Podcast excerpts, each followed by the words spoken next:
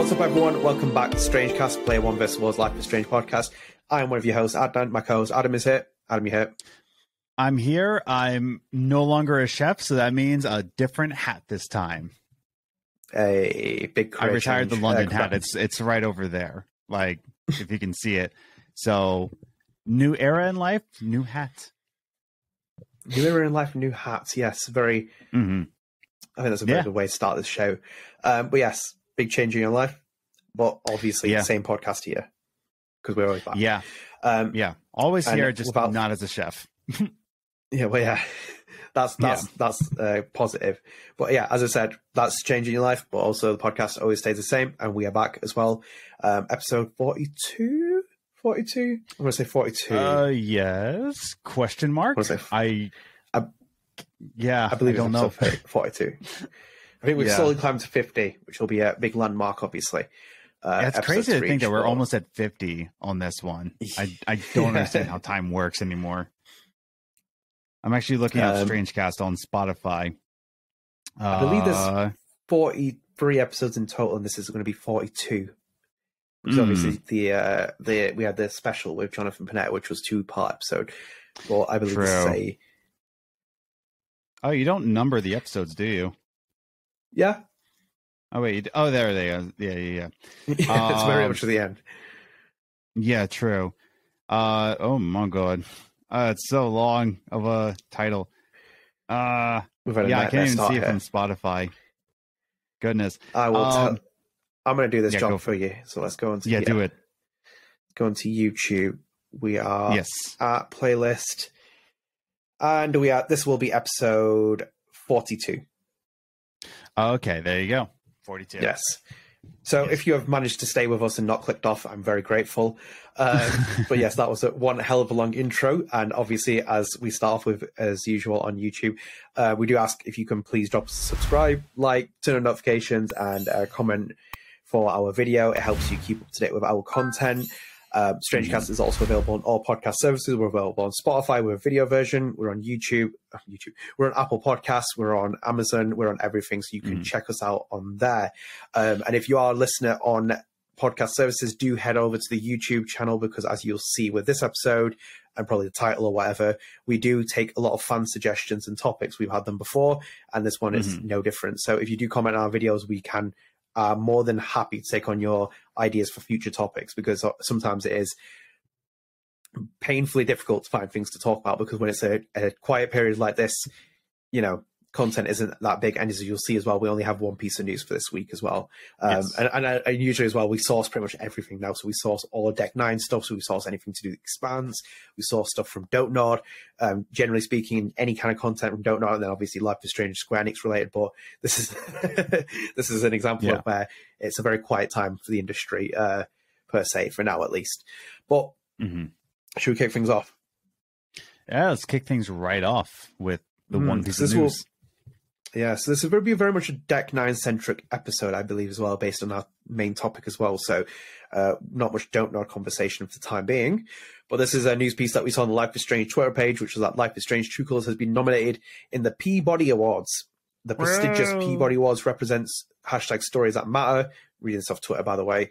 And we and Deck Nine are honored to be recognized as a Peabody nominee amongst the very best in storytelling.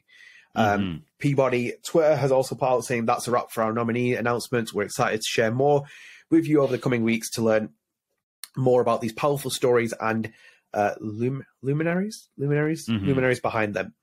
Stay tuned, as winners will be announced on May the 9th. So we'll get our results on May the 9th. I went on the website. It's basically just an explanation of what Life is Strange: True Colors is, and I'm not going to explain that because, that'll be a waste of all our times. If you don't know what Life is Strange: True Colors is, well... you should go and play it first, get an idea of it. Interesting as well, it says on here as well on Peabody Awards that the game was released in Stadia, which I'm a little bit like... That's crazy, that. Yeah, I remember it was released on Stadia. I was just like, why? Oh my god. The fact that it's still listed, it says like Xbox, PlayStation, but Stadia is not a thing anymore. Like they shut down their servers. And they refunded everything as well. Yeah, you can't even play anything on Stadia. So it's very interesting that they listed it. The one thing I wanted to note is that they were they were nominated in the interactive and immersive. And it looks like it's just one of two, like, video games, like quote unquote, like there's interactive, like YouTube channels. Even one of them is a Minecraft server build. But it's just them, and Unpacking is a video game, I'm pretty sure.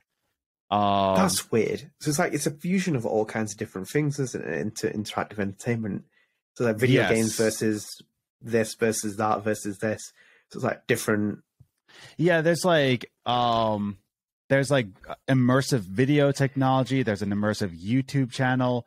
There is an immersive New York Times article on here, but True Colors and Unpacking, and you know, the Uncensored Library, which is a Minecraft thing. But those two are the only classified quote unquote video games that were nominated in the Peabody Awards.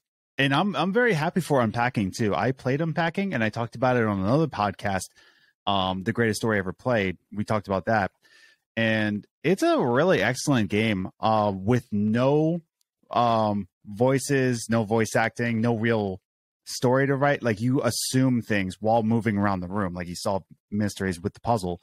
And I'm like, oh, it's really good. So you know, I think that they're in good company with the Peabody Awards being Unpacking and Life is Strange: True Colors. Yeah, it's an interesting mix to see something like this done, where it's like across different categories, and well, different categories with including different mediums and different story times, because it's not just video game versus video games, is it? This is just interactive, like imagery, you know, interactive. Does it give us? It doesn't even say like what qualifies nominating interactive and immersive. So on their press release here on the website, it says the Peabody Awards of Jurors today announced the 42 nominees for the following categories: entertainment, arts, children's, youth, podcast/radio, interactive, immersive, and public service. The nominees represent the most compelling and empowering stories released in broadcasting and streaming media during 2022. The nominees were chosen by a unanimous vote of 17 jurors from over 1,200 entries from television, podcast, radio, and the web/digital in entertainment, news, documentary, arts, children's/youth, public service, and interactive programming. Yeah, so this is pretty prestigious. Like, it's pretty crazy. It seems like it. I will be honest, I've never heard of the Peabody Awards. This is the 38th annual of it. And I've heard of them. I just never really thought about what they were. Right. But yeah, no, it's pretty prestigious, and there's only two quote unquote video games on here. It's a shame that we're not nominated in the podcast category. I think that's robbery. That's, you know, StrangeCast is not in podcast radio, but sold a story how teaching kids to read went so wrong. Like, come on, the podcast is about how something went wrong. StrangeCast is about good vibes. Why weren't we nominated Peabody Awards? It's just silly, in my opinion. I agree. And it says this as well, of the 69 total nominations, PBS produced the most with 13, followed by HBO Max. How many nominations? 13. PBS. 13. Gotcha. Yeah. Followed by HBO Max with 6, Apple TV with 4, Disney Plus and FX with 3 each, and ABC, Channel 4, Netflix, and Vice with 2 each. So yes, it's a very, very wide spectrum of things. But yeah, True Colors being nominated 2022 for this release. It was released in 2022, wasn't it?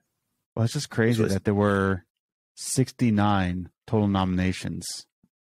That's crazy to think that there was not near 70, but there was 69 total nominations. That's just an interesting number. That's just an interesting factoid, you know? Oh dear. Yeah. It's too bad there wasn't 420 nominations. That would have been, you know, something else. But 69 total, that's a very prestigious, very prestigious number. Very prestigious. Nonetheless, that is our one piece of news. And yeah, it's a big surprise for, you know, great that True Colors has been nominated in that. It did say that it's for stuff that was released in 2022. And I have to double check this as well. And like, True Colors was released in 2021. Yeah, that's the other thing. I'm like, why is it like good for them. Like, I'm very happy for the team at Deck Nine to like have a nomination in a video game in the Peabody Awards. But yeah, why now? It's just weird. Yeah, I don't know. But that's really cool though, I guess. It's really cool. It is. It's really, yeah, it's really something. I agree. And it's nice to see that Deck Nine has got that recognition. And in general, it's a good nomination for True Colors. True Colors was overlooked, obviously, at the BAFTAs. Like, you know, Erica Mori didn't win a BAFTA. Han Solo didn't win a BAFTA, which was an absolute shame. I would 100% give them. Maybe it's because I'm biased, but I thought they were overlooked for a lot of nominations.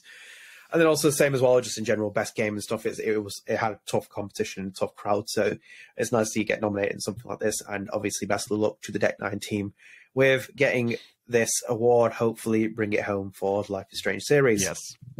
Yes. But not much else to go off for that, unless you have anything else to add. 69. 69. Yes. Okay. We will move on from that, and we'll just go into our main topic. So, as I said, not much news, and we're just going to go straight to our main topic. This was submitted on our previous video from Jace on YouTube, who asked me and Adam what our thoughts would be on like ranking the Life is Strange BTS episodes and potentially ranking the True Colors episode chapters. We could potentially do that as one game. We'll work this out as we move along. But I think it's kind of like it's a nice suggestion from Jace, because like it's opposite of what we had with when we talked about my Metacritic reviews, because obviously they were all Don't Nod essentially. And it's kind of like left the Life is Strange, True Colors, and BTS on the shelf. Although we did talk about it, by the way, in that lost episode, which was like 2.5 hours long. We talked a lot about it, so it's basically going to repeat that conversation here, so you can actually hear what we think about generally the Deck Nine stuff. So, Adam, I think we should start with BTS. Yes. But before that, I want to pitch you a question because it adds into this as well. I feel like it's an age-old question in terms of how the series has been treated. Is that, do you think that Deck Nine gets an unfair rap from people in this series? Let's open this kind of worms. Put it this way, I think BTS, it was a totally fair rap. Like a totally fair, well, no, then it wasn't, because then I'm like in the middle of that. Like, surprise, surprise, I'm on the middle of things. But so in terms of Before the Storm situation, I got a bad rap. Was it fair or was it not fair? On one hand, it wasn't fair because of the guild. What do you call it? SAG strikes. Thank you. So there was a lot of different voice actors that couldn't be on. There was just like a mix of writers, and it was just a whole big mess. So I don't think it was fair on that point. For certain people in Deck Nine who took credits for making Chloe a likable character through Before the Storm, yeah, I think having a bad rap was fair on that one. But, like, you Right. Yeah. Hold on. I've always heard this. Where's that come from? Did Deck Nine say it specifically? Yes. I think Zach Garris. I'm pretty sure Zach Garris said. Yeah, Zach Garris said it. I want to get to the bottom of this, because I've always heard this comment come up from not just yourself, but like other people, and it's like, no, I say it. This. I'm like, hold on. Before the Storm, I'm trying to find the exact quote online before I make it official. But yes, I'm pretty sure. I'm 80% sure. We make Chloe. No, I know for a fact that it was. Is it said in the along those lines? It's not obviously that we made her completely likable, but it's like they're just saying that they made her a bit more relatable. No, I'm definitely telling you the truth that he quoted saying like, yeah, we made her likable in this game. Still isn't sure. I'm holding him to account here, audience. Don't worry. He's scrambling now. I am. No, I will find this quote. He's being challenged on this. If I don't find it, put it in the comments right now, like where it was said. But I'm almost definitely sure. It might have been a video. He probably said it in like one of those like little developer commentary videos. Okay, maybe. Okay, I'm about to. Oh, I'm on the right path. I'm on the right path. He thinks he's on the right path. I think we should start playing some elevator music here. I might get a future edit. Sorry, inconvenience across the video. Oh, wait. Okay. Hold on. I might have it. Well, Mayor Grant. Have we found it? Start the story prequel. We looked at the Arcade Bay. There were so many characters we kept. Especially how vulnerable she is. So I think personality makes principle, but maybe the first choice character you play. I think a lot of characters are often a little too neutral. It was a creative choice to make Chloe. Zach Garris. It right here. The question was, while Chloe's role in the first game made her a great character candidate for a playable character in a prequel, her attitude makes her an interesting choice to be a playable character. Did you have any concerns about making her the main character in Before the Storm? Zach Garris is quoted by saying, it's not exactly it. I'm going to read through this article a little bit more, but you see wait. He said, it was a creative choice to make Chloe, who's not so neutral, be the character we're inviting you to play. We weighed a lot of those pros and cons, and it felt like the right decision.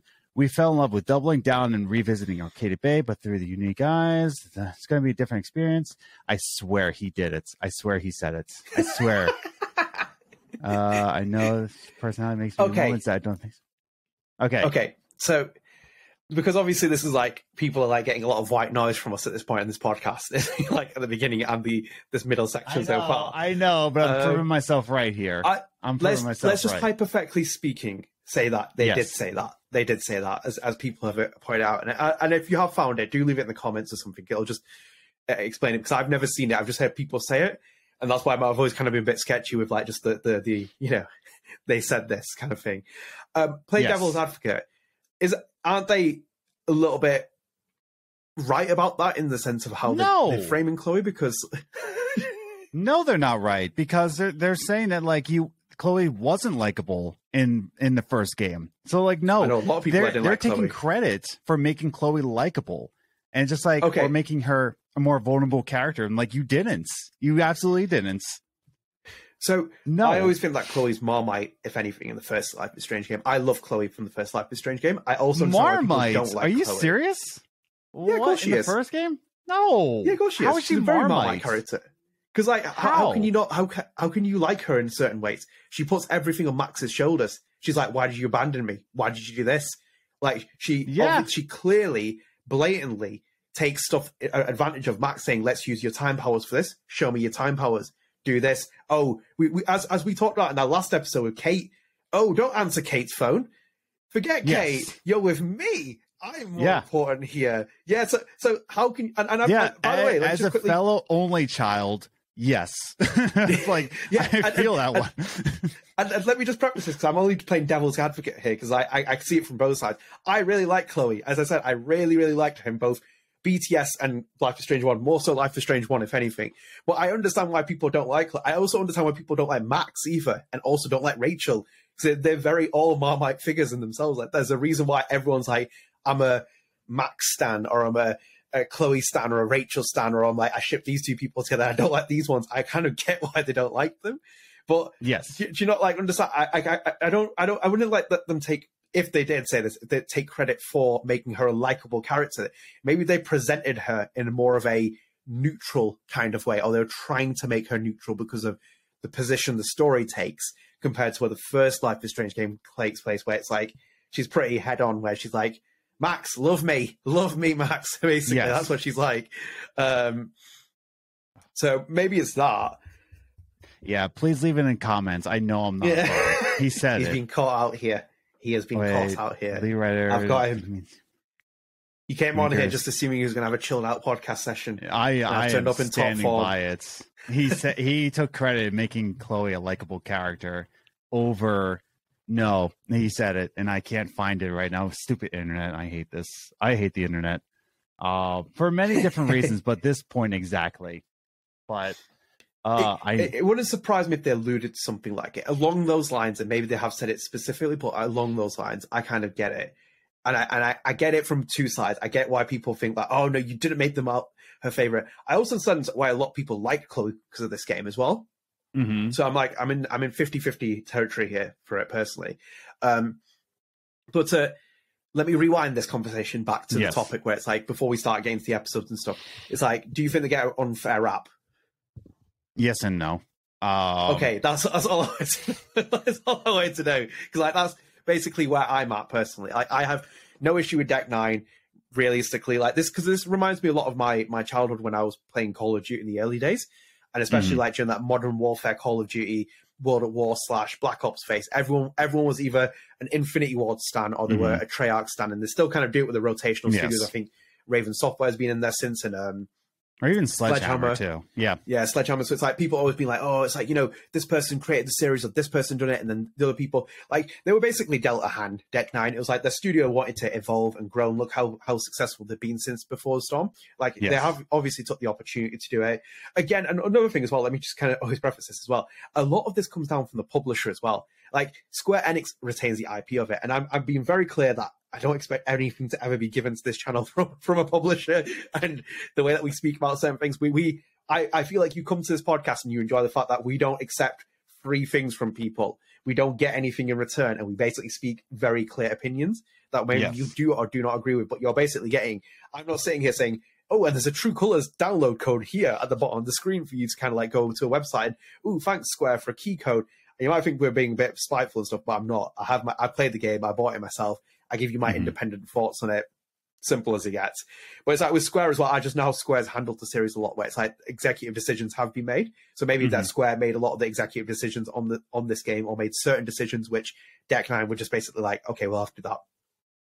And as we've spoken as well, if you followed our podcast for a while, we've talked about the Oscar Gilbert interview where he talks about the contracts with Don't Nod, and they're like, we didn't really agree with all the things that were in the contracts, but it's like you just wish you could sit in a room with him quietly and be like, tell me what you feel. Like, that's what it was like. It's like, because we know what you're saying. It's like, you're happy to work with them again, but it's it's like, we want to hear what you feel about something. So yeah, truthfully, I do think they get a bad rep in certain places. I also get why people do it. They're passionate about series, you know, etc. I get that, but some things were like, I was okay with some things being like canonically a little bit differently, or some things that are like changed in little ways, because it's just a different stamp of direction, isn't it? It's like Star Wars Episode 4 from Star Wars Episode 5 or 6, or even the Abrams stuff as well. Like, it's so different. It's a different director's signature on something. Might be a franchise created by George Lucas, but now it's gone spawned its own life because of this Disney sewage that they put on it. But, you know, I'm a George Lucas stan all the way. But I get it. I get it with Deck Nine, so I get why they had bad rep. I felt like Chris Floyd and Web Pickers Girl got a really bad rep for it, in terms of like the way that some people were like, "Oh, you changed this, or you done this," and they were the BTS co-directors. But I thought BTS is a very good, strong game. Very much enjoyed it. Like, it's got some of the best moments in the series. And we're talking about even with the Don't Nod games, well, it's got some of the best moments in the series, and an unreal soundtrack as well. Like, unbelievable. But yeah, we'll move on from this. This little Chloe Gate situation and fiasco that you brought up, and we'll leave it in the comments. Tell me I'm right. We will move into Life is Strange: Before the Storm first. Yeah, so 2017 this comes out in the summer. I believe it was August. I think the first episode launched, if I remember correctly, off the top of my head. So 3 episodes, and then obviously we got Farewell afterwards. Let's kick off with just the first episode. Of BTS, and then now, also, are we like, ranking these in terms of like what we would give it a score, or ranking them in terms of our favorite?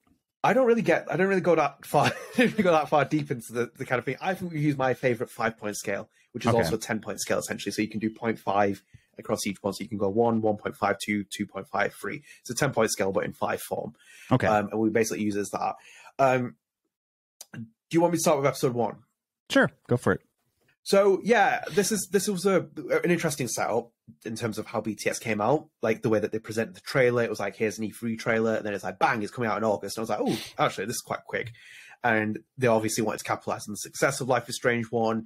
Don't Nod team was making Life is Strange 2 in the meantime, so obviously it's like, you know, let's get another game out in between it, and they picked Chloe as the main choice. 3 episodes.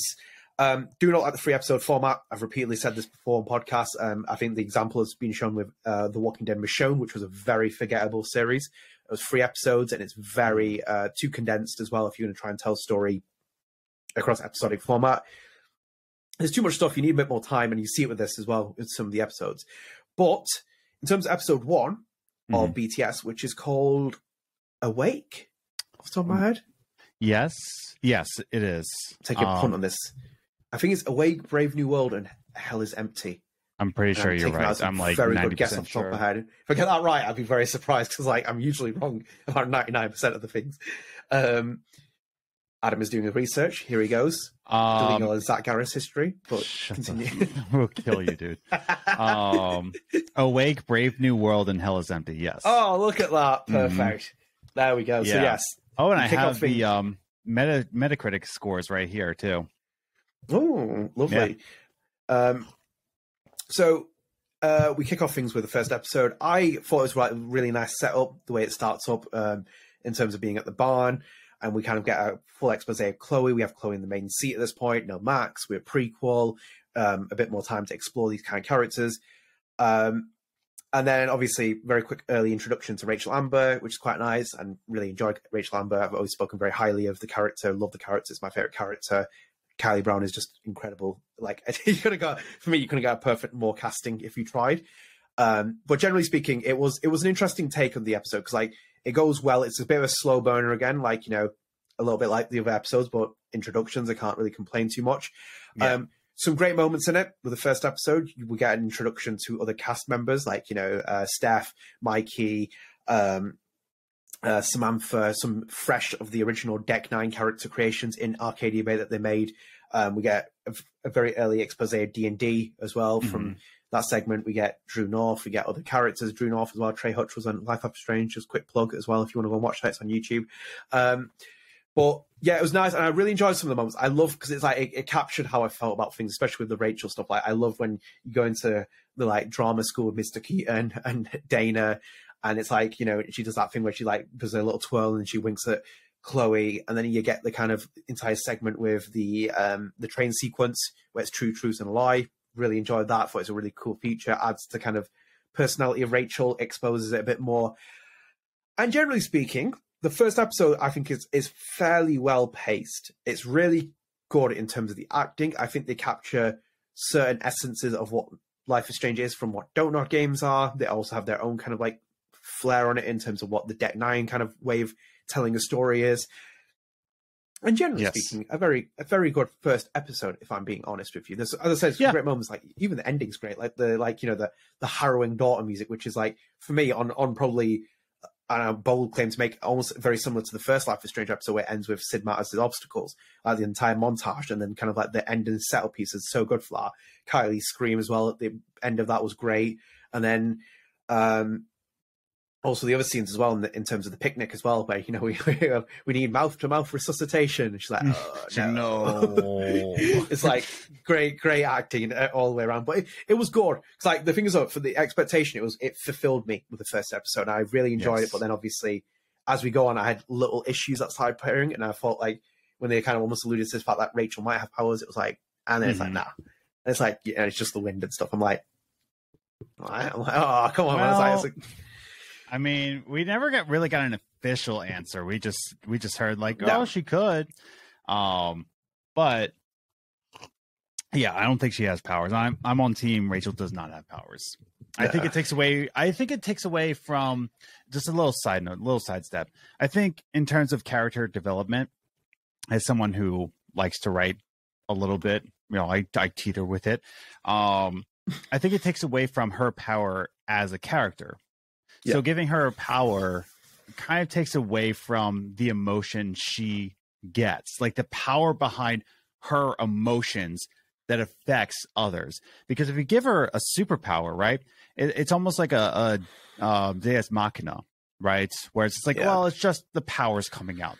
Where it's like, I think there's something a little bit more, a little bit more oomph to it. I'm trying to think of the word I'm trying to think of. Significance. There's a sort of significance to having a power with her charisma versus having a power with a power. So I don't think that giving Rachel powers necessarily makes a better story. I think it's better story that she had the charisma that she had naturally, you know? Yeah. So I'm on team Rachel doesn't have any powers. In my opinion. Yes. Yeah, I agree with that. In my right opinion, anyway. Yeah. generally speaking, the first episode is fairly well paced. Like the backtalk mechanic is a good substitute for what they had. Like they obviously they can't work with a superpower because Max isn't there and Chloe doesn't have any superpowers. So they had to go with the backtalk mechanic, and it's a good idea. It's a clever idea. I think, like, for me, in hindsight, and as I've said to you before, you've obviously now played it, the Council. Like, the Council's just, like, confrontation mechanic is just so much better. It's more sophisticated, and it's more advanced. Like, that's what you wanted the backtalk mechanic to be, where it's, like, it's more kind of, like, there's more to it rather than just being, like, oh, you know, this kind of, like, pick a choice, and it's, like, you know, it just didn't have the same kind of feel. And if you haven't played the Council, go and play it. It's an episodic game made by a French developer called Big Bad Wolf. Bit buggy in places, bit crazy towards the end of the story, but like generally speaking, a very interesting take on episodic genre, especially with like RPG elements. But on terms of like the first episode of BTS, I just enjoyed it. I had no expectations in terms of like a massive expectation. It was kind of like I'm expecting just a really good story, and I kind of got that, and it made Chloe a bit more kind of like, you know, I get why she's in this kind of position. You have exposés in terms of relationships with Joyce and Dave Madsen and Chloe and Nathan. They're giving a bit more context. Victoria, like I would want, and we'll talk about this a bit more in later episodes. I wanted more of like Victoria, for example, and Nathan. This is why I think like if you had 4 or 5 episodes, you could explore these characters a bit more and made them like the characters that you basically springboard straight into Life is Strange 1 with. It's kind of like their stories are a little bit like here and there. Mishmashes, but generally speaking, enjoyed it. Yeah. For me, no. What was your final ranking for it out of the 4.5 scale or 5? I didn't even say. Yeah, I was waiting for your thoughts first. Okay, I was about to say I didn't think you said it, but I was just making sure. No. But yeah, no. For me, I definitely enjoyed Before the Storm, episode 1, Awake. I thought it was more of a slow burn. I think the character development was a little bit too slow. Like it was more of a slow cooker rather than like a fire pan kind of like this is what it is. It was just more of slow pace. These are who the characters are. This is their motives. And it's like, okay, that's great. Even on the train, when you're on the train with Chloe and Rachel, that development is of more of a slow cooker in the right context. Like the right context for a slow cooking character development, that was it. Versus when you're in the bar, like you're the first scene in the concert, that was, in my opinion, was a slow cooker kind of character development that wasn't necessary. There needs to be a flash pan kind of development there. So I thought the pacing was a little bit off. I thought that it was hard to win a newcomer over. Versus somebody who enjoys Life is Strange is already in. But in terms of like all that, my ranking for the, you know, the 10-point scale, but in a 5, I'm going to give this one a 3.5, honestly. Like a 3.5 out of 5, in my opinion. Yeah. Yeah, I would probably get the same as well. I think 3.5 is a very respectful score for it. I think it's a good episode to start with. I think it's just got, in hindsight, when you see it in hindsight, it's like the complete picture makes it very different. Like if you recorded it, like if I would have reviewed it at the time in the industry, probably would have been like 4 or something. So I would have been like, oh, this is actually a good start. It's like a good introduction. But when you have hindsight, you're like, the map goes out this way, and it's like, you know, it was a bit slow in this part, and it kind of like, as you said, there was slow cooker moments. There was really enjoyable moments. There's a big kind of like the big withdrawal of the Max's rewind power really does affect the game, because then it feels like a completely different game in context. I mean, I think that the game hasn't really ever, even the series has never really caught back on since the Max phase of it, where it's like you have the rewind mechanic. Even Life is Strange 2 felt a little bit choppy in parts, because you just didn't have a power in terms of that you could physically control and alter the gameplay experience. It felt like a lot more of an interactive story in parts as well, and this one did as well. First episode, it felt like a lot more interactive. Those scenes where you could basically have a bit of time, but you're back to become, you're basically a generic girl in terms of like she has no powers. It's just you're just doing puzzles, or you're doing something to fill in the gaps of things. But generally speaking, as I said, enjoyed it. There's some great moments. The acting was chef's kiss. Soundtrack is phenomenal. So great start for a series, if anything. Do you go to episode 2? Yeah, let's move on to episode 2. You can start us off. Yeah. This is one of the best moments in the entire series, obviously. Tempest. glass breaking. It's divine, this episode. I think this is personally for me the strongest episode out of the series, not including Farewell. If we're talking about just the 3 episodes, I think this is probably the strongest because of just the Tempest alone. I think the Tempest is like is a memorable moment for a lot of people. I think it's just that is Deck Nine's signature, and obviously because we have hindsight now as well, and having the release of True Colors and the D&D segment they did, and that they had ample rooms to kind of like just project who they are, what they did, and obviously having spoken to some of the actors in this game and having spoken about the kind of the technicality side of producing that as well. It's such a great, it's a great spectacle. It's a great kind of like addition to the series, and it really it personifies Rachel Amber, the character that we knew, because we knew that she wanted to be a model and she was like the girl next door and everyone loved her, and she's like, the really smart kid at school, etc. But this kind of like adds the detail of like, yeah, she is this character in The Tempest. She is this kind of like, she is a Hollywood actor, an actor in the making, etc. Like she lives for the drama. That's what I'm looking for. She lives for the drama kind of moment. But no, like, even outside The Tempest, just generally speaking, a lot better in terms of pacing-wise for me, if anything. I think obviously you have the introduction set, you can kind of start moving forward with it. And yeah, generally speaking, it was good. Like even the setup with the lamppost as well. Obviously, the lamppost scene gives a lot of people what they want in this fandom, like, and the kind of like building of that. And then the kind of like the dining scene as well towards the end of the episode is like pretty, it's like just like Kylie Brown driving, power of like, range of acting. And yeah, I really enjoyed it. Like, do you know what as well? Like the weird thing is like with Hallmark, I'm still not sure how I feel about Rhianna DeVries as Chloe. I just don't know how I feel about Chloe in this game. Like, it's a really tough pill to swallow. Like obviously we spoke about the SAG strikes and the actors change. So Chloe was just it's a hard one, isn't it? It's like, it's a really hard, it's like we were trying to make Life Is Strange and it was a remake or whatever else, and we took away Hannah Patel from Max Caulfield. It's like, to play Chloe, the reason why it's so easy to mess up the national anthem in America, right? Like a lot of people are like, oh, they really botched the national anthem, is because the complexities of notes that go into the national anthem in terms of singing, it's simple, but it's hit the wrong note and you've messed up the entire time, right? So it's a harder song to sing, even though people think it's a very simple song to sing because everybody knows it, in America at least. Same thing with Rachel. Rachel is simple but complex all at the same time in terms of character development, story, background. She's simple but complex all at once. So for somebody to play Chloe, right, you need to be the original. So if somebody else coming into the mindset of Chloe, if you mess up a single note on Chloe, everybody thinks you botched it. When in reality, it's such a complex character to play that I think it comes off as mixed feelings, it's like, as I said, like I like Rhianna DeVries' performance, but it's like the I can only dream of like what it would have been like for Ashly Burch to have done this game, then also with Joachman as William Price. Like there's just like, because of the how much ammunition they give them, those two characters in this game compared to the first game, it's like you just got like loads of time with them, and it's like you just want, it's just a, but again, I get it as well. It's a different Chloe, it's a different time, etc. So you kind of get into that mindset. But generally speaking, like, because I'm going to kind of like, whilst we're doing this, we'll move in through different topics and like different characters and stuff, because I don't want to just condense to certain episodes. Like this one where it's like we start seeing a bit more of the Frank stuff and the Damon storyline as well. We see Damon. Is it in this episode he beats up Drew North?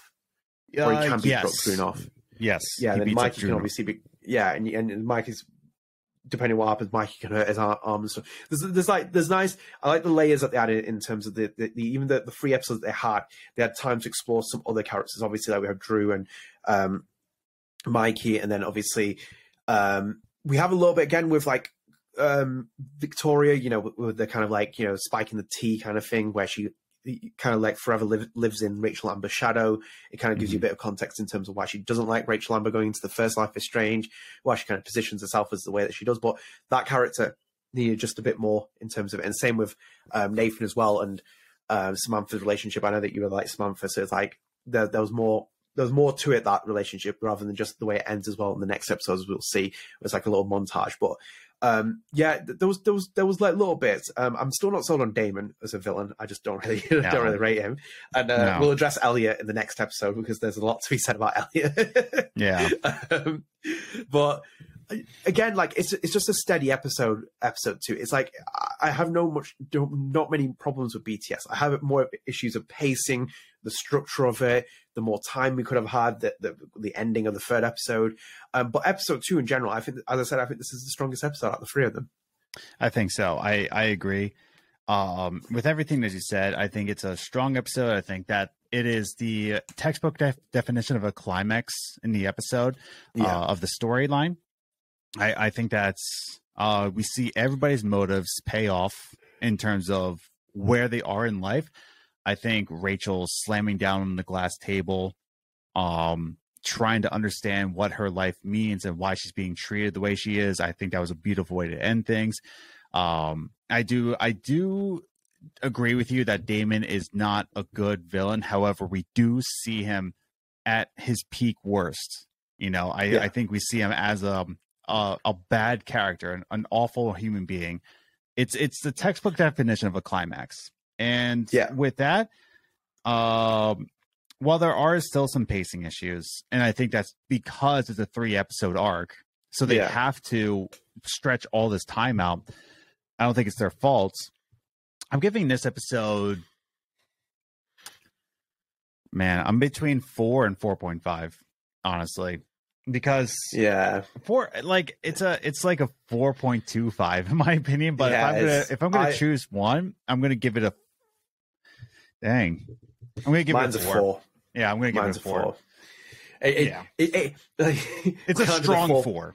Yeah, we can't do the 4.5s that I was giving out every episode. So it's like it just lacks that extra bit of substance to it. Like this is the thing with like, because this is like it's basically like this is episode 3 Chaos Theory without having episode 4 Dark Room and episode 2 Out of Time with it in between. It's like almost going through episode 1, 3, 5. If we take the first Life is Strange, you basically cut out 2 sections in between it where you can basically have a bit of a filler episode in terms of like the story, where you can have extra kind of character development. You can have this. It just feels like it's like it's steady pacing like quite a lot through it. And then it's like when we get to past the Tempest up to Rachel's house, it's like, oh shit, it's like, you know, everything's hitting the fan again. It's like, and we're kind of like focusing on why Rachel feels the way that she does. But it's like, and as you see in the third episode when we get onto it, like the opening where like you go and see Rachel in the room and you see the bit of character development again between Chloe and Rachel.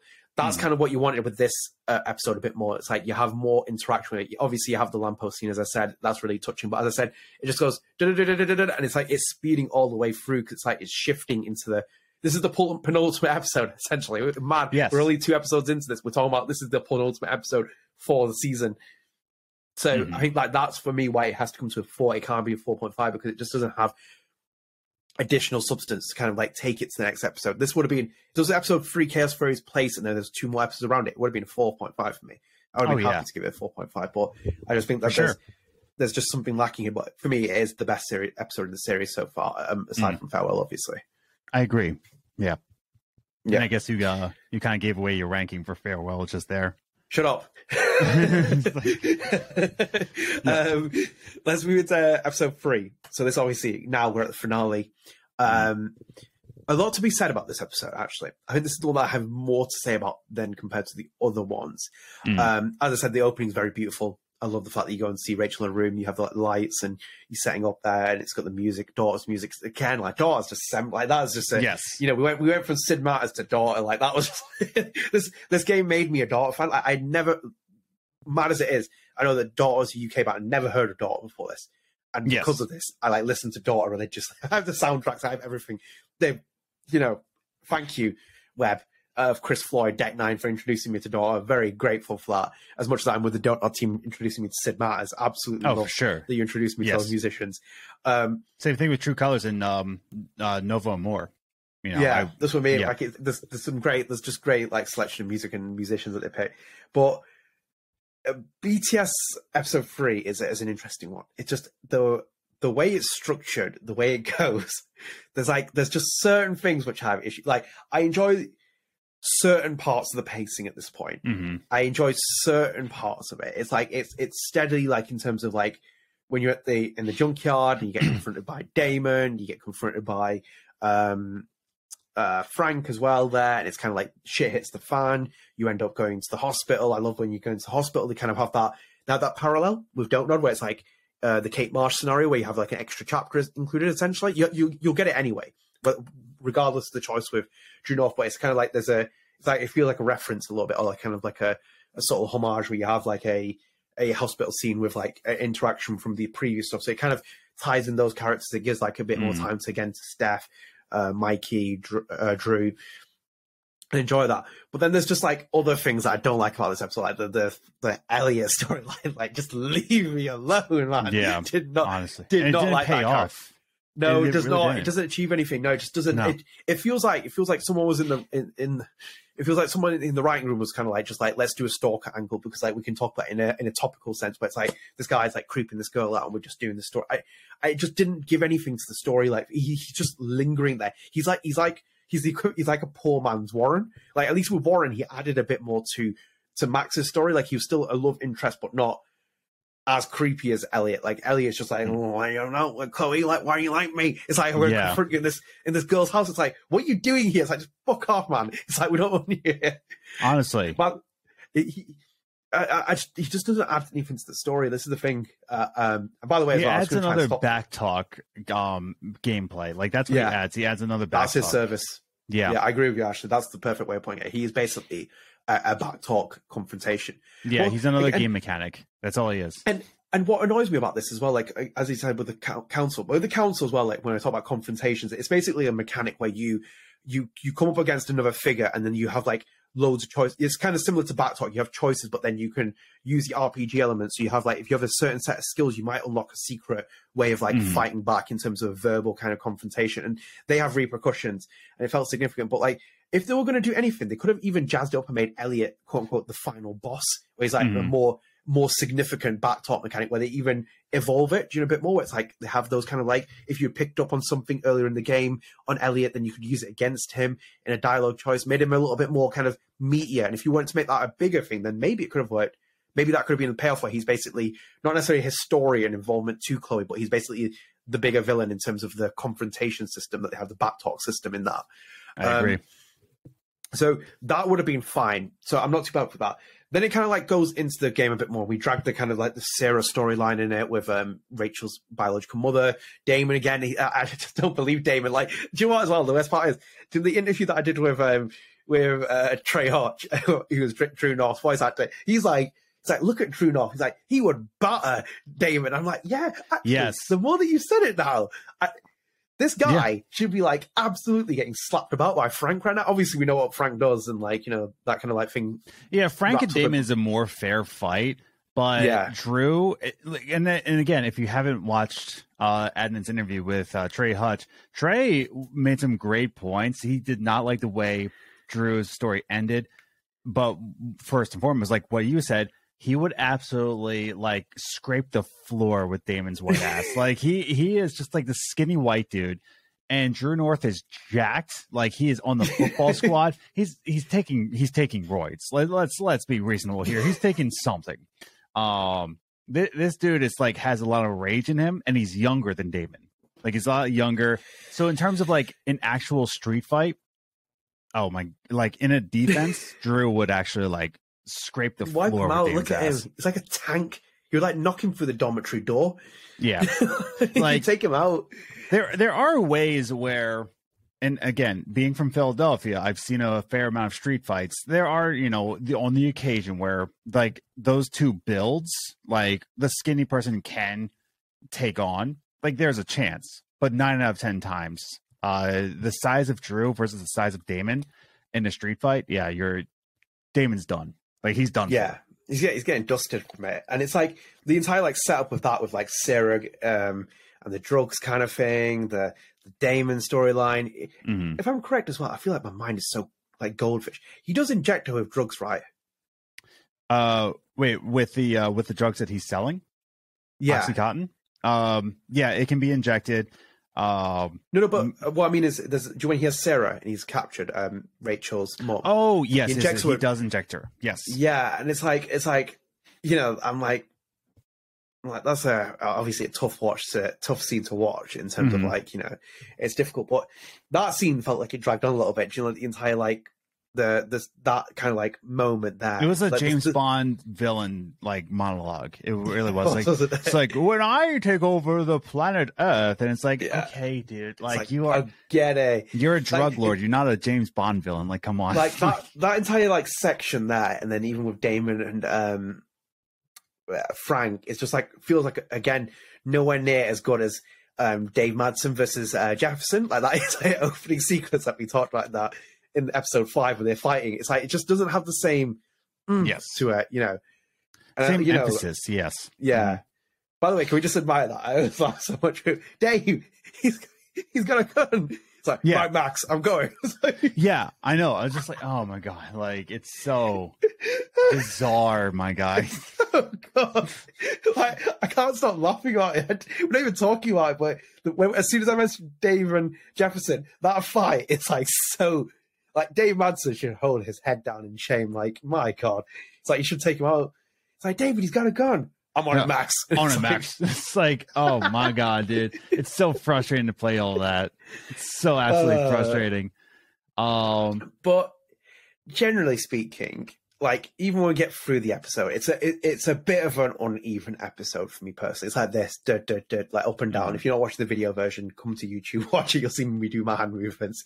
It's like an up and down, like, you know, moment where it's like, you know, we have the Elliot thing, it's a bit slower, and it's like, you know, this is happening and that's happening, and it's like, and I'm like trivializing it a little bit. It's just, it's up and down at certain times, and obviously you get towards the end as well, and you can tell like the Rachel the truth about her mum and stuff, which is, I feel like, is a fine choice as well. Again, like these aren't like that choice will never be as big as you choose the Bay or the Bay. Like that's just, right.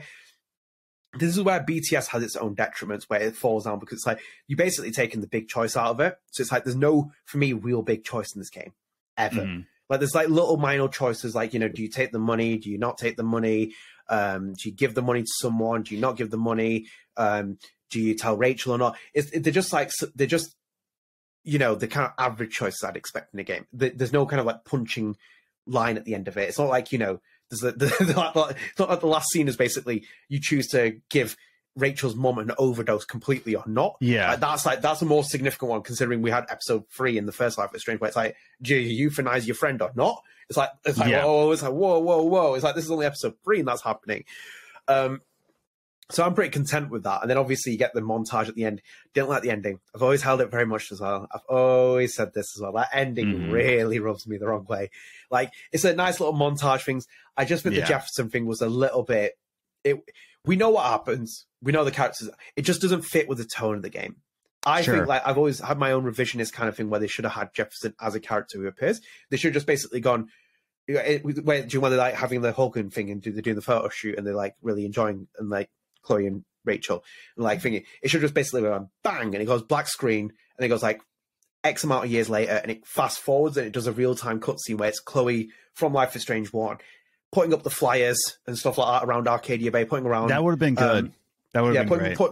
Putting them up at Blackwell. I would even find it quite nice if they had like a little reference where it shows like a car driving in the background and it has Max in it with her mum and it kind of like shows like there's like we're setting up the first Life is Strange.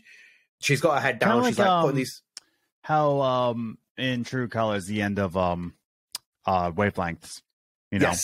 Yes, that's what I mean. Like, so we'll get onto that as well, because Wavelengths' ending is very, I like it now, considering all things as well. I like the setup. That is the kind of thing, but like that's happening, and then obviously I feel like she's like mumbling blah blah Chloe, and then if she like bumped into Jefferson, she didn't realize that she just bumps into someone, drops all these flyers, then she's like picking them up, and this guy like's holding one, like gives it back to her, and then she walks away, and then the camera pans up, and it's Jefferson's face. And we're like, yes, holy shit. Well, he doesn't even talk, so you don't even get an actor from him. It's just like you get that kind of like, fuck. It's like that's you know, we know what's happened, and it kind of adds that little thing in itself. Maybe I know why they didn't do it in case someone hadn't played the first Life is Strange, because even if you play BTS first and then play Life is Strange 1, you still don't know who is taking the picture of the dark room. So maybe there's a reason why they did that, but personally, the ending has never really rubbed me the right way. That I just don't know why it is. I just don't know what it is with that ending. It's like, yeah, I wish it would. As I said, this is the thing though with that episode. Like, I know I've been rambling more, if anything, during this, but it's like that's the thing. And we haven't even talked about the Nathan Samantha thing. The way that ends, I'm like, that's why it needed more, man. It's like if that would have happened, even if it would be like, even if it's not just my revisionist ending, like you have this kind of scene where you see like Jefferson extend his hand to Nathan or something, and like it's like, oh shit, it's like you kind of see the grooming early on, and you kind of see like a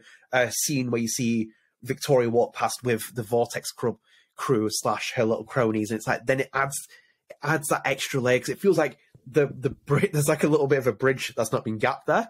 Yeah, it feels like we just got a montage, and it's like it's filling certain endings and certain scenes and certain story arcs, but there was just a little bit extra I could have wanted, but that's how I felt in episode 3. Oh yeah. So for me personally, the ending never really paid off, and that's what really drives the nail forward. There's a difference between ending a series without satisfaction and without things paying off in the end. Yeah. It's hard to land a plane. It really is. It's hard to land a plane of a storyline. It really is. Like, and there's some times where you don't land it in the right way. It kind of feels anticlimactic. If I said that right, anticlimactic, yes. Whatever.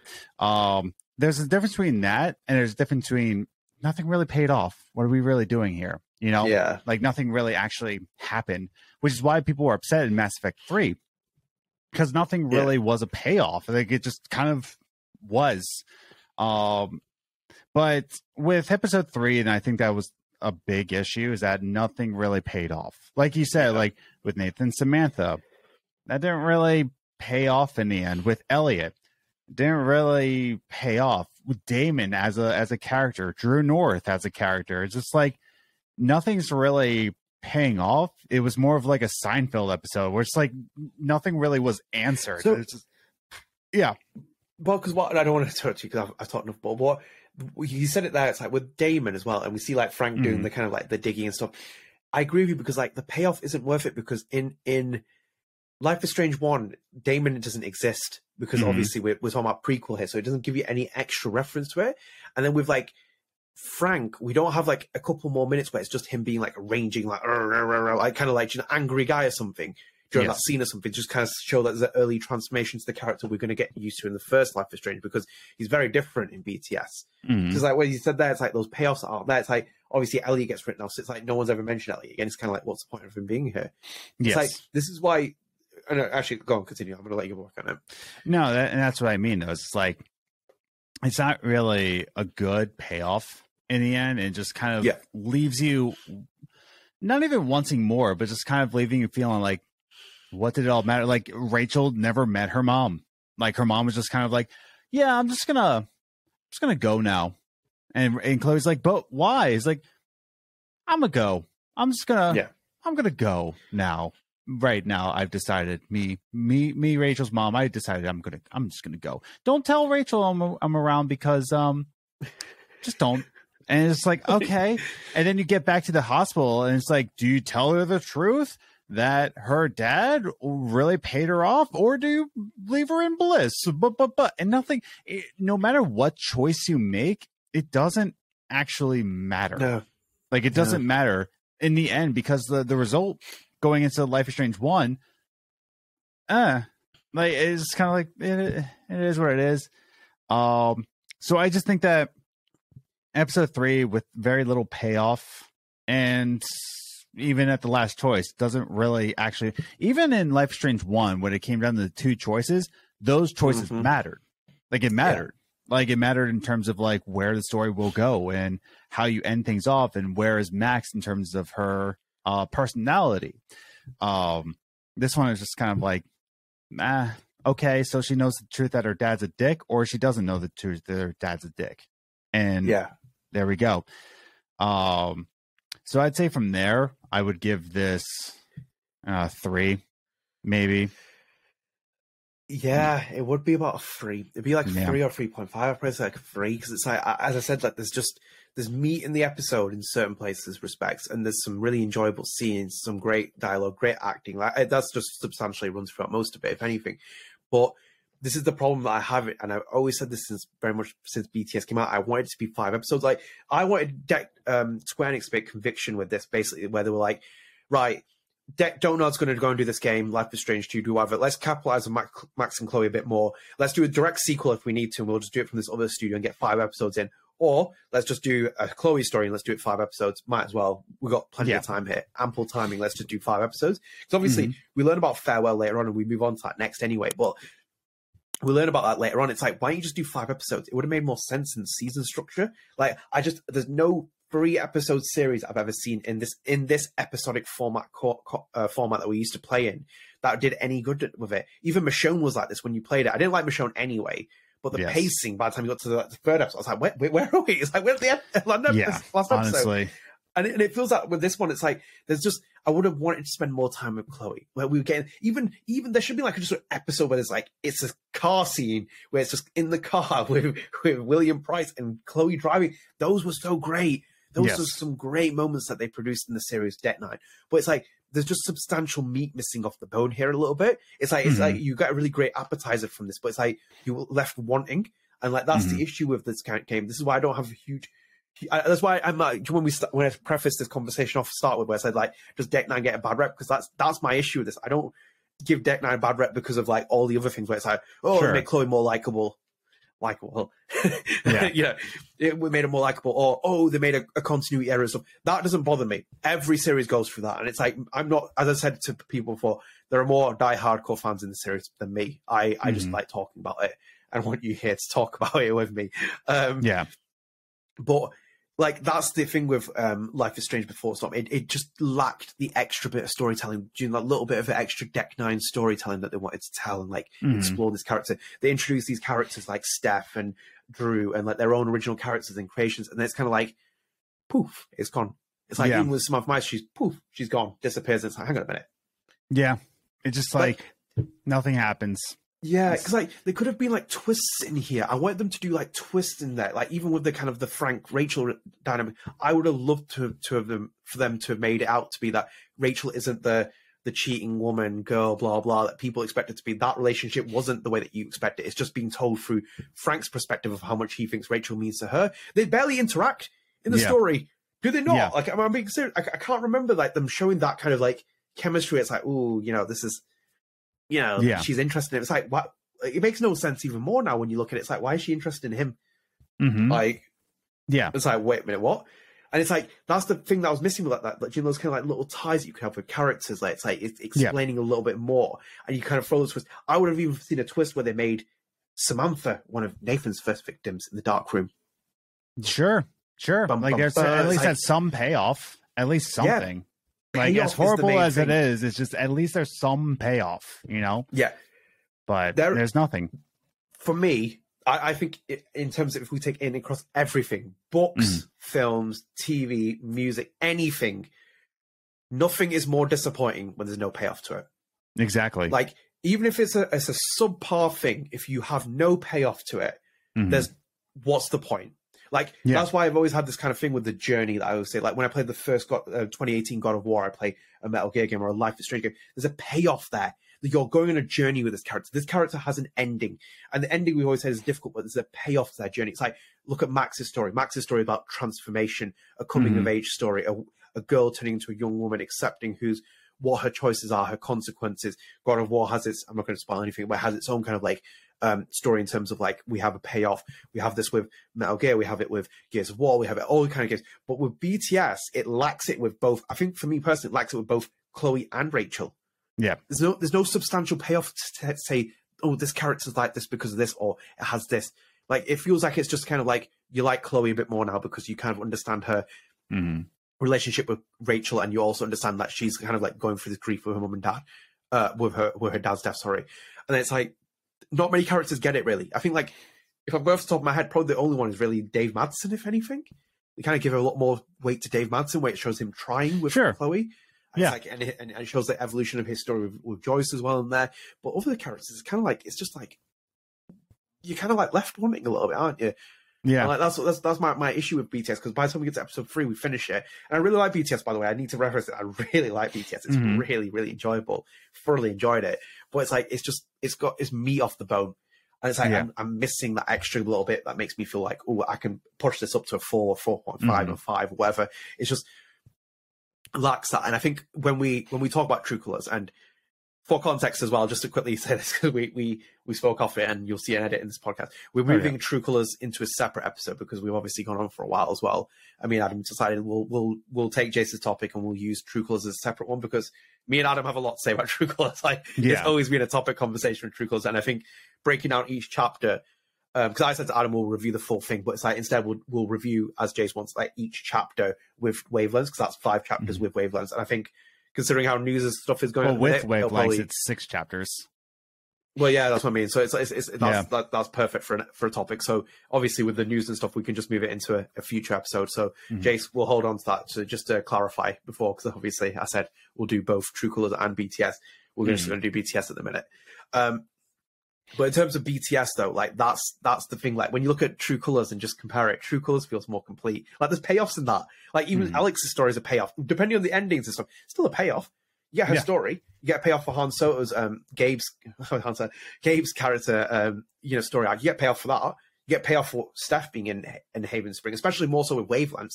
Pays off what her relationship with Alex is and why she feels the way that she does, and it's building up to all kinds of like little things. So I think like there's more payoffs in that. And it's like there was more freedom for that. They had 5 chapters, for example. Even if you take the 5 chapters away and put them in 5 episodes, True Colors, it feels more like, oh, we can explore this person, we can explore this person, we can explore this person. Then more time with characters. This didn't. This summed up what episode 3 was. It was like, we're going Chloe and Rachel again, da da da da da da, and it's like, and what did we get from this completely? To be honest, like I personally took away from BTS where it's like I got time to spend with Rachel Amber, and like Rachel Amber just like put herself as my favorite character at that point. I feel like they really encapsulate that well. But then other than that, no, it's just there's absolutely no payoff. Even Seinfeld, a series where it's all about nothing, right? That had a payoff. Like whether or not people agreed with that payoff or not, like the end episode, without giving any spoilers, at least with all their shenanigans, it all paid off in the end.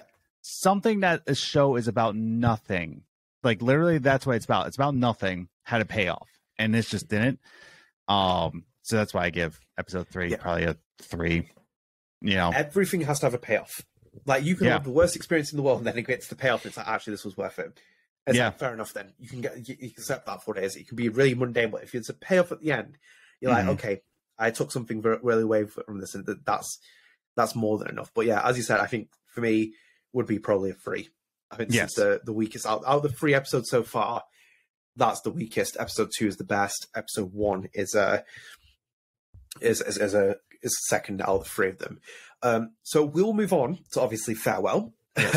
And then I think we'll just do a full season review, spread the arts, and then we'll finish it off here, and then we'll move True Colors into a separate one because there's plenty to talk about there.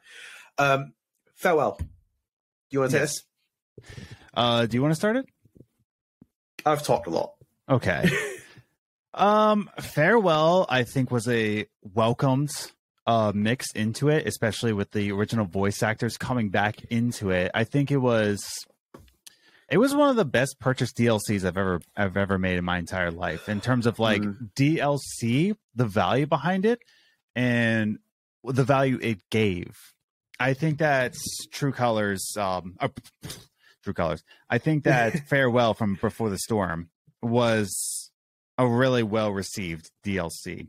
In terms of all that we thought about with Before the Storm, in terms of what it should be, a good prequel, right? I think Farewell made up for having things that are not paid off, but also on the same light, the argument that a prequel can still be good. Even though you know what the end is going to be, that a prequel still can be great.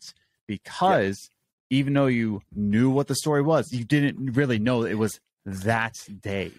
For one, they were wearing 2 different outfits in terms of like where the day was in Life is Strange 1 versus in Farewell. They were wearing completely different outfits. But that's not the argument right now. That's just... it's not the argument. That is an artist argument. But you didn't know it was that day. Like playing it through, you really didn't know.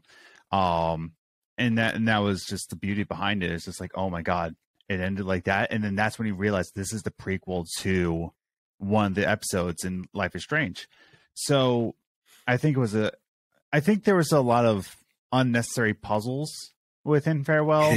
I think it kind of milks the runtime a little bit with some of like especially in the attic. The attic, it was just unnecessary, let's put it, you know? So good for them for making good puzzles in a game. It's not hard. I mean, it's not easy to write out game puzzles. So applause for that. But at the same time, it wasn't necessary for the resources that they had. But I think it paid off. And I think it was the argument that, yeah, Before the Storm wasn't a good prequel, but Farewell within Before the Storm, Farewell was a great prequel. And it gives the argument that prequels still can be great. So with all that being said, I'm used to giving mine now. So autopilot.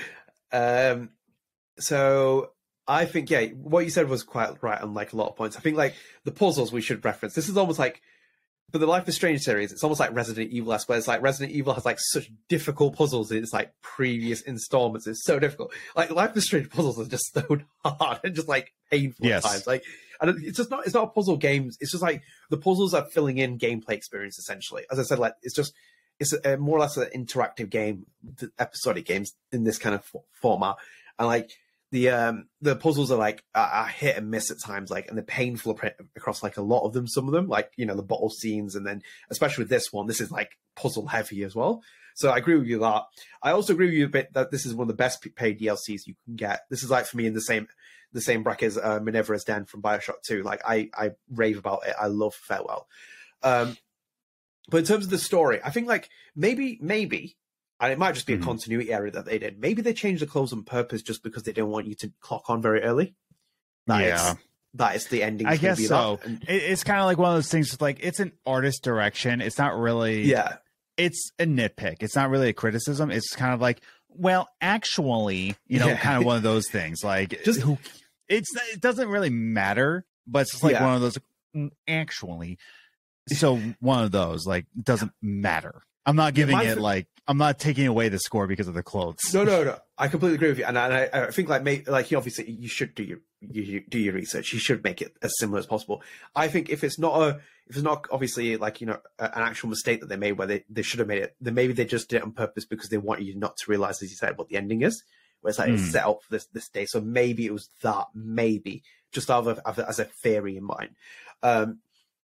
But generally speaking, yeah, it's great. It's so great. Like obviously everyone wants Ashly Burch came back. Obviously this was kind of like the SAG strikes had kind of like started to cool down. We had a very small reference from Joe Ockman in there, who was William Price's actor from the first Life is Strange, has the audio in there briefly.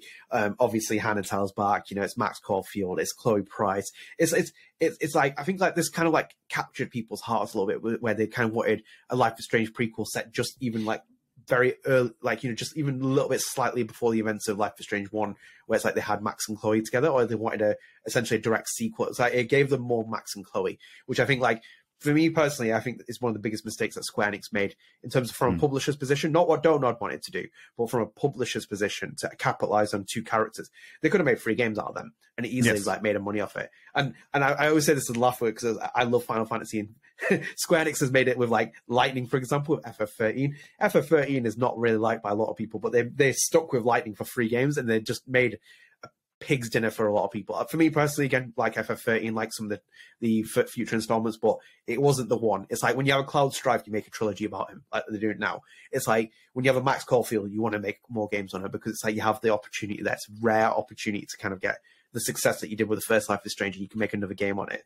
So it felt like Farewell was the satisfying kind of like prequel, which a lot of the fans wanted. I kind of saw it with both sides, where people from even the ones who didn't really like BTS were actually enjoying playing as these two. But yeah, it just felt like it was innocence, wasn't it? It's pure innocence, this entire part of it. It gives you a fresh perspective on the kind of the early relationship Max and Chloe had, even beyond episode 3's kind of like rewinding moment where you go into the past. It just gave you more expanding kind of depth on it. And then it's obviously like, as you said, the ending's kind of like of Farewell. Yes. And it's like, that's kind of like, that's the kind of, that punches more as a prequel ending compared to like the ending for episode 3, where it's like the montage thing with the dark room thing, it's kind of like this punches a little bit more. And I'm like, yeah, that was actually kind of like a good setup there. You gave it a lot. It's a lot nicely paced. It's just, as I said, it just feels like an innocent experience. It's nothing over the top. You're in the house. You're just doing little puzzles. Difficult, you know, a bit challenging sometimes, like even now, sure. Well, like Jesus Christ. Yeah. But generally speaking, yeah, really enjoyed it. It's really good. It's really good. And probably, you know, it would be like a 4.5. I was about to give it a 4.5. It's not necessarily a 5.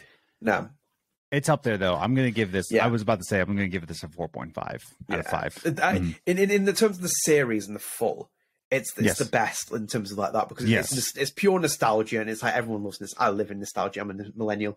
You know, pure nostalgia. It's got everything you wanted in there. It could have just been a bit more. There was obviously room and stuff to do it, but it's like, again, you're limiting things because you're playing as two young kids, so you can't really have... Max's rewind power, for example, that's gone. And it's like, off the top of my head, there's no back talk in it, is there? Nope, none farewell. So there you go. You lose the other core mechanic you tried to introduce. So it's basically just standard gameplay / it's a standard walking simulator, yeah. Essentially, yeah. And there's nothing wrong with a walking simulator. I love Gone Home, for example. Like, there's no issue with a walking simulator, but it's like you miss that. This is where the series like really has that difficulty, since the rewind mechanics, like something that's really defined the experience in a different way. And True Colors, you could make an argument for it. Did it with that? I think like it really did have its own. It had its opportunity with the empathy power, but still, again, it's not as meaty as just like rewinding time, like doing all these kind of changing choices and how it can kind of like change like little puzzles and solutions and stuff. But generally speaking, I think it kind of like made people feel happy, and it was kind of like, for me now in hindsight, 2023, it was like almost like perfect sign off for Hannah Tell and like Ashly Burch. Like, see you later, bye, and we're done now. We're wrapped out, and it's like that's it. But yeah, very strong. So before we move into Spread the Arts as well, I think we should review it as a season. In personally, what would you score it? You know, I'm in between. You know, so if it wasn't for Farewell being in this series, it's a 3.5. If it wasn't for Farewell, it's a 3.5. I still have very fond memories of Before the Storm. I still love it. I still have the vinyl of the Daughter soundtrack. I think it's a great series. That doesn't stop me from objectively saying that it's a 3.5. However, with Farewell being in this series, technically, as a prequel, you know, and I think Farewell is meant to be there to make Before the Storm even better. If Before the Storm is the chicken, Farewell is the salt and pepper. You know, it gives it flavor, it gives it depth, it gives it actual like process. But with that, I'm going to give it a 4 because of Farewell. This, it's so funny that you made the comment before. It's like, you want a 2.25 or a 3.75. I'm in that territory. It's like, I love it, like a 3.75. Like I'm so same. Like, same. It's like it's in the middle of it. It's like it's the same with that. I think it's probably a 3.5. It's a solid episodic series. Like, compared to, this was at the height of all those episodic runs, all the Telltale games, the Don't Nod games, etc., where they were really capitalizing on it. And it's more substantially better than obviously Michonne, right? Than Michonne at all. But it's like, it's missing parts to it. Like, even Farewell wasn't even planned like in terms of like part of the 3 episodes that you started with. So it's like, if it was just the 3 episodes, it probably would have fallen on a 3, because it's like the episodes are too hit and miss. And the pacing isn't given time. The story isn't like, look, for what Webpicker's girl Chris Floyd did for the co-direction, it was great. Like, there was some great iconic moments that not even the Don't Nod team created. It's like they are now part of the Life is Strange series, like the Tempest, you know, the train cart sequence, True's Not a Lie, great scenes in that. The acting is great, even especially Kylie Brown. Kylie Brown's great in it. Rhianna DeVries, give her full credit. Give credit to the actors who came in for the SAG replacements. Like, they all had to step up in their own positions. They were all expectations. They did really well for what they had. And even like the writing is good in places, but it's just like there's just like unfortunate payoffs that aren't made.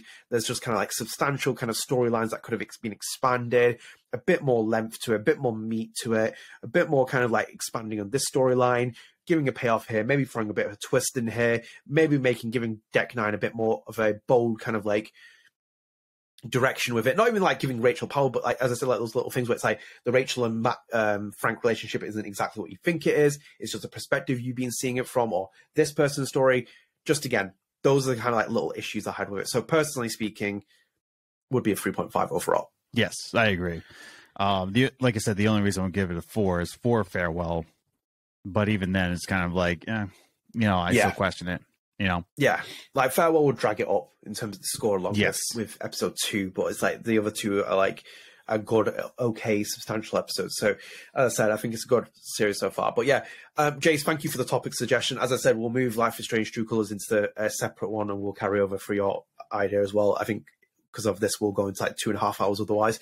And I think it's better we focus on each chapter in True Colors as well, because there's a lot to say about True Colors, as I've always said. Yes. But Adam, spread the arts. Let's move into that. Yeah. You want to start? Do you want to go first? Okay. I'll go first. Yeah. So I actually got recommended this from a friend, which I never even heard of this film, and I actually watched it. So it's called a film called The Menu. 2022. Yes. So I actually watched this.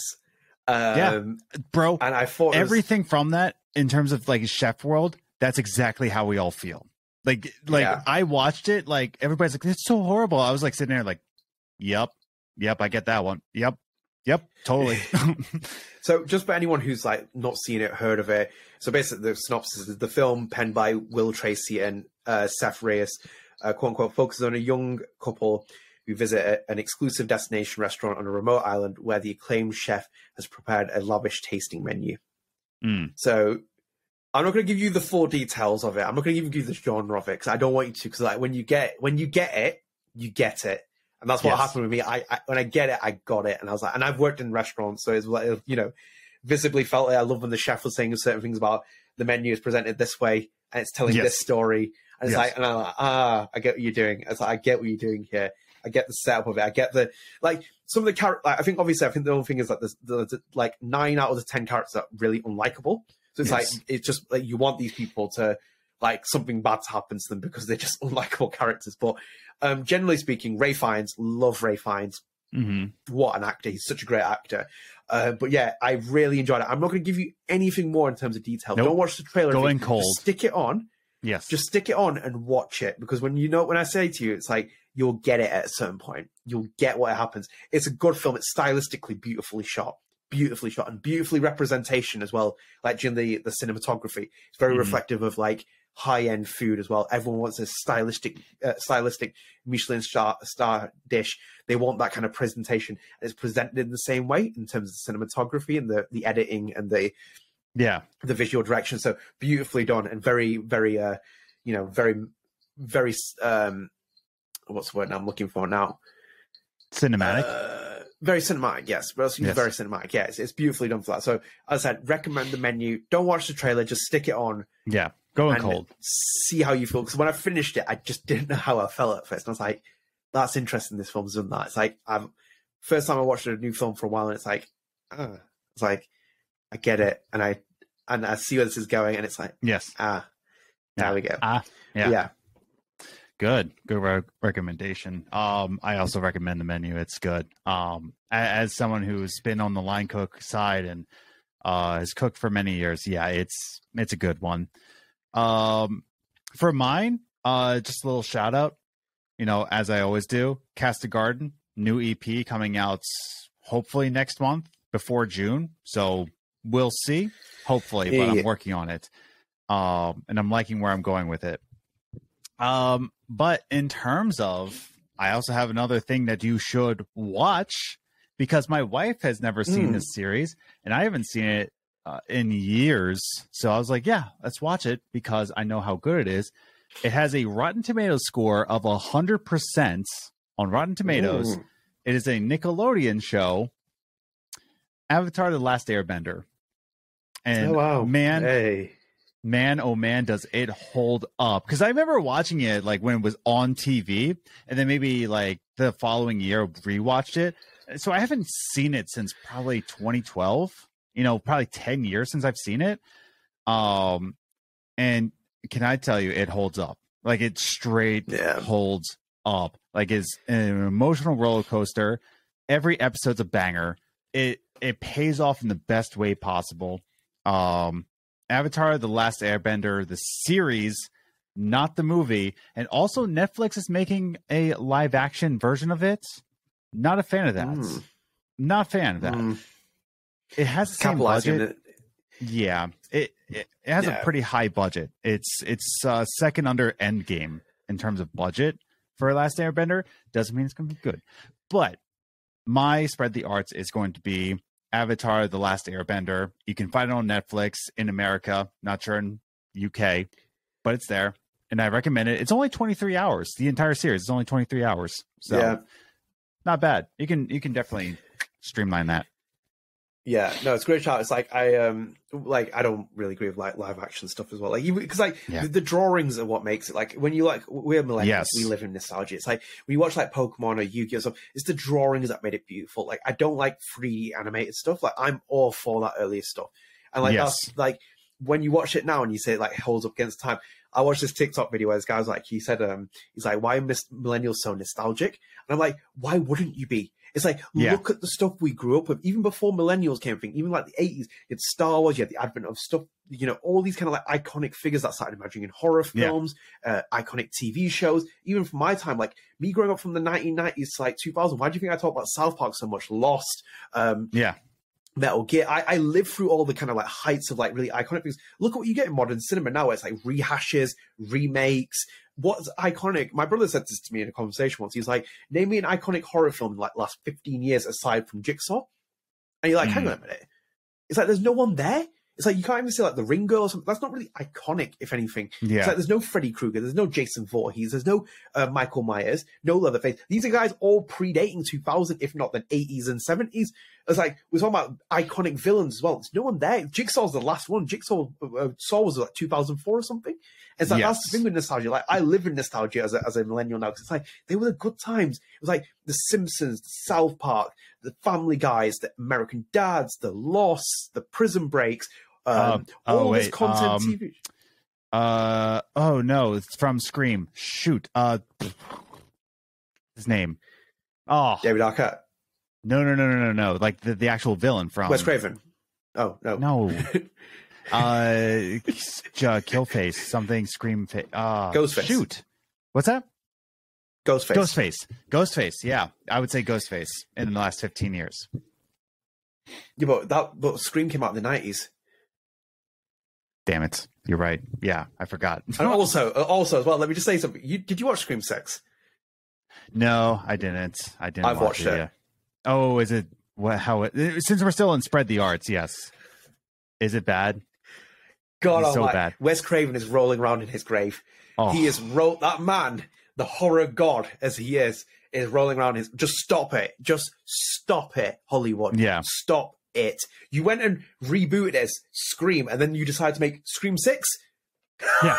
just to prove that you haven't. Like, do you know what? I'll talk to you off podcast about it. It made me furious. I was like, why is this film even a thing? It's like, stop it. You're now cashing on nostalgia of Ghostface.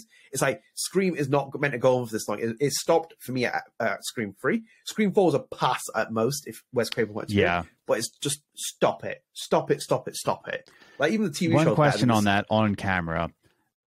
Did it at least make a commentary on Hollywood at some point? Because again, Scream 5 was all about like, this is a like a reboot kind of thing. Like kind of thing. Like they made a play on words where it's like, oh, all the main characters, but the new characters, you know? Did it at least make a commentary on Hollywood? Yeah, it sort of does it again. But again, that's like such a cliche now for Scream. It's like every other Scream they want to make a commentary or something. They do it again. Yeah. But it's like, it doesn't have any substantial meaning towards it. And this Scream, the way that they're setting up with it, because it's like, oh, it's all about the new generation, no longer the old generation, anyone, blah, blah. It's like all these kind of, it just stinks for me when I was watching it, like Miss Marvel vibes. I'm like, I don't care about this. Oh, it's like, this is like, wait, where you watch it, and I'm like, I understand why Disney's like, for me, the comic book fatigue is now firmly set in, because like, even with the MC universe, that is no longer popular the way it used to be, because you've seen the big characters done and dusted. No one cares now at this point. Mm-hmm. It's like people are yearning for like good stuff where it's like the old stuff. Like I grew up watching like, you know, Tarantino was making films like then. Scorsese was making films. George Lucas, Spielberg, Nolan, like, you know, original kind of works. Now it's like, oh, here's like 15 superhero films that are now dominating the Hollywood box office. And the same with Scream is like, oh, we'll just reboot a Scream. Oh, we'll remake Resident Evil 4. Really enjoyed Resident Evil 4. And people are like, oh, it's 10 out of 10 and stuff. It's like, yeah, because the foundation has already been laid down by Shinji Mikami in 2004 because he made a 10 out of 10 game. So it's like, it's not an, it's like me going, you know, it's not as easy as make out, but it's like me and you going remaking the first Metal Gear, it gets 10 out of 10s. And all we did was to change, all we did was just basically elevate it into the 21st century with certain mechanics. But it's basically the same story that's been made by Hideo Kojima. It's no different from like doing it with a Gears of War, for example. If you remake Gears of War and it plays almost the exact same, you add one or two different things in it, make it a bit more fluid. Well, yeah, well, they did. But it's still they remade it. It was called the Gears of War Ultimate Edition. Yeah, well, that was just a remastered, wasn't it? They just remastered the entire thing. They didn't remake from ground up. I think you're right. Yeah, it was just a remaster. Yeah. But if we're talking about full remake, same with like Halo 3. If me and you remade it for Halo 3, it's like we didn't personally remake the entire story. Someone's already set the iconic foundation for the story. But on the point with Scream, it's just, oh God. Yeah, we'll talk about that in a minute. But I think we should end here because I think we had a good episode. Again, Jace, thank you so much for your topic suggestion. As we said, we'll move the True Colors one into another future episode, if not next week or the next episode. Sorry, actually, I should say. But as I said, I hope you enjoyed this episode. If you are new here one more time as well, please do consider dropping us a like, turn on the notifications, subscribe to the channel. It helps you support the channel. About 50% plus of the traffic comes from outside sources, so do subscribe if you are here. It just helps us keep the numbers up and appeal to new people whilst we try and get them onto this channel. And also, StrangeCast is available on all podcast services. So it's available on Spotify with a video version again. It's available on Apple Podcasts, Amazon. It's available on every platform, so you can check us out there. If you are interested in having a topic covered, as I said, Jace has posted in here. I think Langston Speaks has posted a topic suggestion we've done.